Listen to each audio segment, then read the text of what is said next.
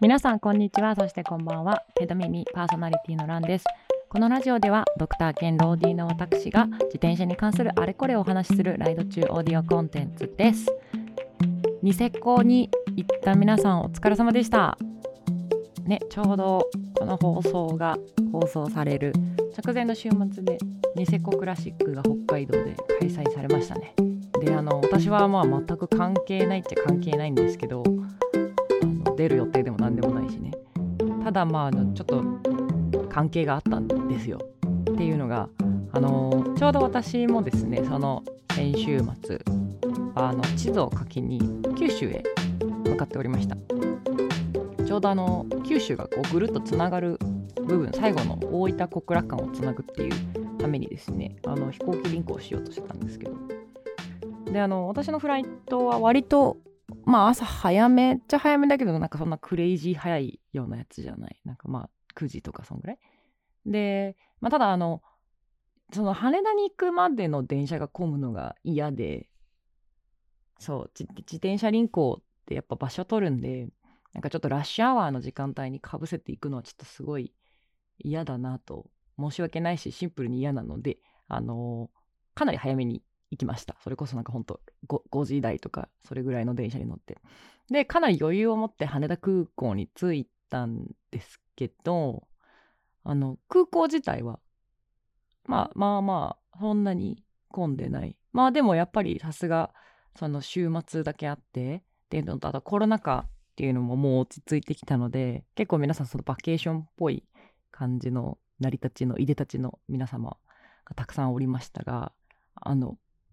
大型荷物預け所に信じられないぐらいの長蛇の列ができておりました。はい、そしてしかもそれがほとんどシーコンを抱えたロードバイク乗りでございました。はい、そうなんです。ニセコクラシックに向かう行列に私も巻き込まれておりました。まあ、そうですよね。ニセコクラシックに行くってことは、それだけの人がね、北海道に行くっていうことですから、やっぱりこう、皆さんね、飛行機で行かれるので当然ですけど、手荷物預け所がもう大行列だったんですよ。もう見たことないです、あんな行列で。さらに聞くにどうやらその同じ週末に長崎の五島列島でトライアスロンの大会が行われていたようでですしね、どうやら長崎行きの飛行機もまあ同じような大行列ができていたようでして、おかげさまで2時間前に着いたのにめちゃめちゃ行列ができてました。はい、で結論を言うと、私はまあ問題なく乗れたし、なんならその前の行列に並んでた方とちょっとおしゃべりしてたんですね。ニセコですかみたいな話でしてたら、その方のお一人がなんと私のブログを拝見というか、ブログのことを知ってくださっていて、地図書き見てますって言われたことがちょっとこっぱずかしかったです。はい、ね、全然大会でもレースでも何でもない、ただの一地図書きなのにこの列伸ばしてすいませんっていう、ちょっと恐縮な思いで並んでおりました。そうね、なんか別になんかね、レースとかに出るわけでもなく、ただ単純に地図を書くためにだけになんかいるっていうのがですね、ちょっと恥ずかしかったです。であとやっぱりね、トライアスリートとかそのロードバイクレース組っていうのはやっぱ大体ね、すごい機材めっちゃ高いから、入ってるケースもね、皆さん大体シーコンかあとはハードケースの方が多かったですね。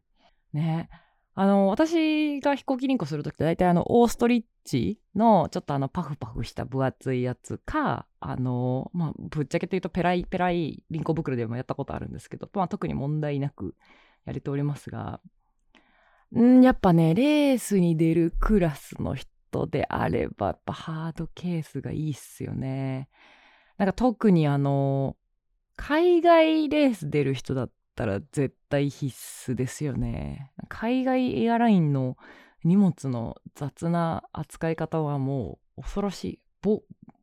いね。もう放り投げるので、あの人たちなので、海外勢はちょっと必要でしょうね、シーコンかそれ以上クラスのケースは。国内をね、地図書いてるだけの人たちだったらまあペラペラでもいいんでしょうけど、いやー、なんか日本の地図書き終わったら、なんか世界選手とか考えるようになったら、ちょっと私もちょっといいリンクをバッグ、硬いいいリンクをバッグをちょっと購入を検討しようかなと思っております。はい。はい。というわけで、そんなリンク話でございました。で、今回はですね、先週からの続きです。ダイエットについてお話をしていきたいと思います。皆さん先週聞いてくださいましたか？まあ聞いてくれてるからこれも聞いてくれてるんでしょうけど。で、先週話した内容を、まあ、簡単にまとめてしまうと、まあ、ダイエットに何が必要か。まあ、ダイエットは正直言うと運動だけでは難しいから食事制限が必ず必要ですよって話をしましたね。で、今回はですね、その食事制限、どういうふうに制限、何を制限すりゃいいのってとこに関してですね、ちょっと深掘りしていきたいと思います。まあ皆さんダイエットをするってなった時に、こう、世の中には、まあ、あまたの食事制限法があるわけですよ。はい。で、まあ一部の食事制限およびまあダイエット法においては、まあ例えばその食事内容ではなくて時間を制限するっていう方法がありますよね。まあそういったものはまあ除きますと。そういったものは除いた上で、まあにこうダイエット、巷にあふれるダイエット手法って大きく分けると3パターンに分けられるかなと思います。で、一つは全体の量を減らす。すなわちカロリー制限を行うってものですね。で、2つ目は、炭水化物を抜く。いわゆる糖質制限として一時期すごく流行った方法です。で、そして3つ目が、これ結構古で行われている方法で、脂質制限というものですね。この3つっていうのが結構、まあ主に、結構というか、この3つの方法に、まあ、大体の食事制限もこう分類することができます。はい。で、果たして、この3つのうちどれが一番効果的なのかっていうのはですね、しっかり研究がされております。なのでこの研究をご紹介しようと思います。はい、これはですね、何を制限すべきかというところでですね、2014年にカナダのトロント大学から発表された論文でございます。で、この研究はですね、肥満体重もしくは、まあ、肥満気味体重の方々を集めて3種類の、ダイエット法、食事法を試してもらいました。で、具体的にはまずカロリー制限、カロリー全体の、ものを抑える。だいたい男性が1500キロカロリーから1700キロカロリー程度に抑える。女性が1300とか1500とかそれぐらいに全体のカロリーを抑えるという方法。で、残り2つっていうのは、全体のカロリー制限は行わないんだけれども全体の割合を変えるというものですね。本来であれば、カロリーのバランスっていうのは、決められてます。推奨されてる全体のカロリーに占める各栄養素の割合っていうのは、まあ、よく指標があります。炭水化物が全体の半分 50% から 60% ぐらいを占めるぐらいで、脂質が 2,30% で、残りのまあ、15から 20% ぐらいをタンパク質が占める。こんな風にですね、理想とされる、カロリーの中での理想とされるバランスっていうのはこういう風に指定されてます。この中でですね、特定の栄養素、すなわち、炭水化物だけを絞って、脂質とタンパク質を増やす。このダイエット法を糖質制限法として分類しております。で、そして逆に脂肪をぐっと抑えて、タンパク質と炭水化物をメインで摂っていく。この食事法のことを脂質制限として分類しておりまして、この3つのうちどれが一番痩せるかっていうのをですね、6ヶ月まずやってもらってどれぐらい痩せたか。そしてその後、さらに6ヶ月追加で、トータルで1年ずっと追いかけて研究をしていて、どれぐらい痩せるのか、そしてどれぐらいどの食事法が一番効果的だったか。っていうのがですね、どんなもんかっていうのを調べた研究でございます。気になりますよね。で、もう結論を言ってしまいますね。1年、まあ半年経って、そしてさらに追加調査で半年経った結果、全部痩せました。はい。本当にありがとうございます。そうなんです。ですね、この研究結果で面白かったのはですね、結局全部痩せるんですけど、この痩せ方についてちょっとこう各食事法でちょっとした差が出てきたっていうのが結論ですね。一番早く痩せる、すなわち最初の6ヶ月で一番ぐーっと痩せていくのは、低炭水化物ダイエット法。これは面白いことに 6ヶ月後ですね、低炭水化物グループ、すなわち糖質制限をしていたグループがですね、最も体重減少量が多かったというふうに報告されてます。ただですね、これが長期的1年間経った後になるとですね、低炭水化物グループって抜かれて他のグループに、で1年経った場合は低脂肪食グループが一番痩せているという結果になっておりました、はい。それでもですね、結局どの3グループもほぼほぼこうかなりの減量効果を示している、およそ7キロとかですねの減量効果が認められたというふうに報告されています。さあこれをどう考えるかっていうところなんですけれども、まずそもそもこの研究対象としてたグループっていうのはもともとその肥満体型だったっていうグループですね。肥満体型の人たちが半年間本気でダイエットをした時に一番早く痩せたのは炭水化物を抜く方法で、も長期的な目線で見ると脂肪を抜いた方がこう緩やかに痩せ続けるという結果になったというわけですね、はい。要はですね、好きな方法で食事制限をしてくださいっていうことになってしまうわけですよ、うん、これね当たり前っちゃ当たり前なんですけど、こうすごく大事な視点でもあります。というのが個人差を考慮した食事制限法が結局のところ一番うまくいくっていうことをですね、示した研究になるんですね。っていうのがもちろん食事内容、どういう食事を選ぶかっていうのはまず大前提としてかなり個人の趣味好みっていうのが反映されます。でさらに加えて言うとどういった文化圏、どういった食事文化があるところに住んでいらっしゃるかっていうのもですね、当然ですけど影響を与えます。例えば和食と、イタリアンとかを比べた時に含まれる油の割合と炭水化物の割合が違うのは当然じゃないですか、ね、もちろんイタリアンってすごい油をたっぷり使う食事法で、和食の場合は逆にこう炭水化物がすごく多いっていう食事法になるかなと思います。で同じそのイタリア人とじゃあ日本人が食事制限した時にイタリア人が脂質制限するともしかしたらめちゃめちゃしんどいかもしれないですね。で逆に日本人が炭水化物を切る、つまり白米禁止法みたいな感じで食べられないっていうのも当然めちゃめちゃしんどくなります。なので個人の好みプラス自分の食事圏、自分の食事文化圏っていうのを考慮した上で一番続けやすそうな、継続可能そうなダイエット法を選ぶっていうのが結局のところ一番大事ってことなんですよね、はい。そうだからね、結局ね、食事制限法をする上でどれが効果的かっていうよりは、どれが一番自分が継続できそうか、サステイナブルかっていうことをですね考慮した上でお好みの食事制限法を選んでいただければなと思います。思うんですが、ここでですねちょっと大事なポイントといいますか、欠かせない視点があります。アスリートの場合は果たしてこれが同じでいいのかってとこですよね、はい。というのもですね、特定の食事法はアスリートにおいてはちょっと継続が難しくなるかもしれない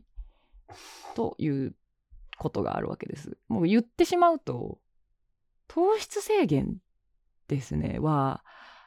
持久系アスリートにとってはちょっと難しいんではないかというですね別の研究もあるわけでございます、はい。でこっちの研究ではですねボディービルダーの人たちが、その糖質制限をしている時とその脂質制限をしているボディービルダーの人たちで持ち上げてるウェイトがどう変わるかっていうのを研究した別の論文があるんですけれども、当然ですけど糖質制限をしている人たちの方がやっぱりパワーが落ちてしまいます。これはですね生理学的な側面を考えているのは至極当然です。このラジオを聞いてくださっている方であればもう言わずともでしょう。糖質と油というのはですね、同じエネルギーとって使われ方が全然違います。脂質はゆっくりとした長い運動に対して使われるのに対して、糖質というのは早くそして力強い動きに対して使われるエネルギーです。で、糖質がね、食事から取れなくなると当然ですけど、こういった素早い動きに対してのエネルギーが供給されなくなってしまって、ガス欠を起こして当然パワーが落ちてしまいます。なので糖質制限を行うとどうしても出力パワーが減ってしまう。これはですね、かなり難しいところがありますね。かなり難しいけれども、起きてしまうような現象になります。で、ロードバイクっていうのは、持久系アスリート、持久系競技なので、どっちかっていうんですけど、結局のところね、ロードバイクもかなり高強度な持久系競技なので、炭水化物を抜くとやっぱりですけどパワーが落ちるでしょうってことを考えると、今回ねターゲットにしている、すでにアスリートとしてしっかり普段からトレーニングをしている人たちがダイエットのためにどういう食事法を選ぶかっていうのをいくと、炭水化物を抜いてしまうとおそらくパワーが落ちてしまうのでおすすめできないのではというのが私の結論になります。なのでおすすめをするのであれば、カロリー全体を落とすか、もしくは脂質制限を行うっていう方法ですね。で、私は特に個人的にはですね、脂質制限の方がアスリートには向いてるんじゃないかなというふうに思います。というのもシンプルに言うと、脂質って必要なエネルギーではあるんですけれども、結局メインのトレーニングで使われているのって炭水化物がメインなので、それ以外をカットしてあげることで体重減少が見込めるのではというふうに思っております。ただね、脂質制限をするとですね、いくつかやっぱデメリットはそれは当然あります。でね、結構見落とされがちなんですけど、脂質制限するとね便秘になる人が結構いらっしゃるんですね。というのも油って大腸で潤滑剤みたいな風に働いていて、排便を促してくれるものなんですね。で、これが不足するとやっぱりちょっと便秘がちになってしまうっていう方はいらっしゃいますね。なので、便秘が重なるとそれこそ別の大腸がんとかそういった病気のリスクも高まってしまいますし、なのでちょっとそのあたりは、あんまり過度に制限することなく、脂質制限をされる方は絞りすぎに注意して、全体のカロリーの 20% 未満に脂肪がなるように、脂肪が全体を占める割合が脂肪がなるようにすればいいだけなので、それだけ気をつけて適度な脂肪は取りつつも脂肪全体の量を減らすっていう風に、何事も適度な量に収めるように心がけてください。はい、で、あとはカロリー制限ですよね。カロリー制限もですね、結構効果的なのは知られてはいるんですけども、これもちょっと注意してほしい点がいくつかあります。まずカロリー制限量をどこにセッティングするかってとこですね。何キロカロリー以内に絞るかっていうとこなんですけど、ここでまず超大事なポイントとして、自分の基礎代謝以下にカロリー制限をしないようにしてください。はい、基礎代謝量ね、すなわち自分がじっとしていて何もしていなくても生存に必要なカロリーのことを基礎代謝と言いますが、カロリー制限をする場合、この基礎代謝量を下回るようなカロリー制限はしないようにしてください。ね、ついね早く痩せたいからって言って急激なカロリー制限をやる人っていらっしゃるんですけど、これはですね、二重の面ですごいデメリットがでかいです。はい、っていうのがですね、我々はカロリーが減ると必然的に基礎代謝のカロリーも下げて生き延びようとするからなんですね。すなわち基礎代謝を下回るようにカロリーを制限してしまうと、その基礎代謝すらも落として生き延びようとしてしまいます。体が調整してしまうというわけですね。でこれもねぜひちょっとウィキペディアとかにも載ってるんで見てほしいんですけど、これミネソタ飢餓実験って言って、本当にこれは確か 軍に参加する人からボランティアをなんか募って行われたすごい古い研究で、要はシンプルにご飯を与えないと人間どうなるのかっていう研究をやったものですね。本当にすごい面白い研究なので、ぜひ皆さんちょっとググってみてほしいんですけど、このミネソタ飢餓実験で分かったことは、人間っていうのはカロリーを絞ると生きていくのに必要な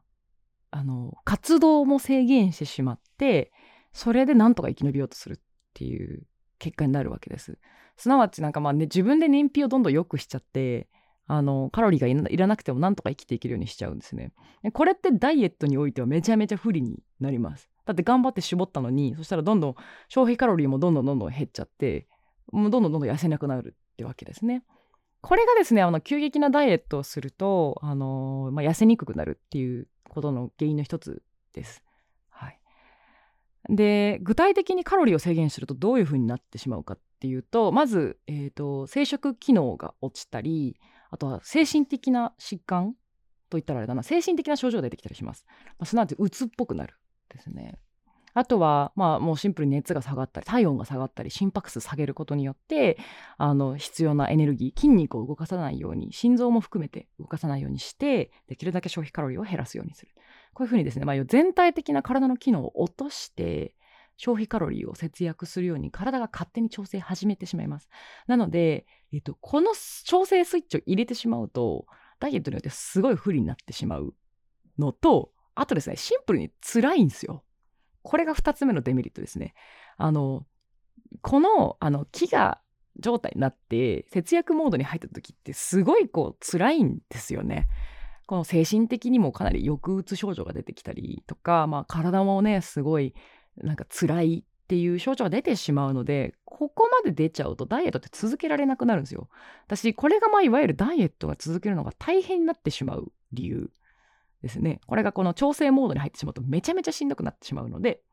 カロリー制限をする場合、この調整モードに入らせないようにするってことが大事ですね。なのであんまりカロリー制限をきつくやりすぎると、この調整モードに入ってしまうので、カロリー制限をやるなら緩めにやるっていうのがポイントになります。だから基礎代謝を下回るようなカロリー制限はもちろん避けてほしいですし、なんなら基礎代謝を軽く上回るぐらいの量であっても減量は十分できるので、このあたりは自分の活動量とか、自分の基礎代謝量っていうのをしっかり計算に入れた上でやってください。はい、でそうなんですよ。だからカロリー制限って結構ね、まめな人が得意かもですね。普段の食事とかをちゃんと計算してやるのに苦じゃない人とかにとってはいいかもしれませんけれども、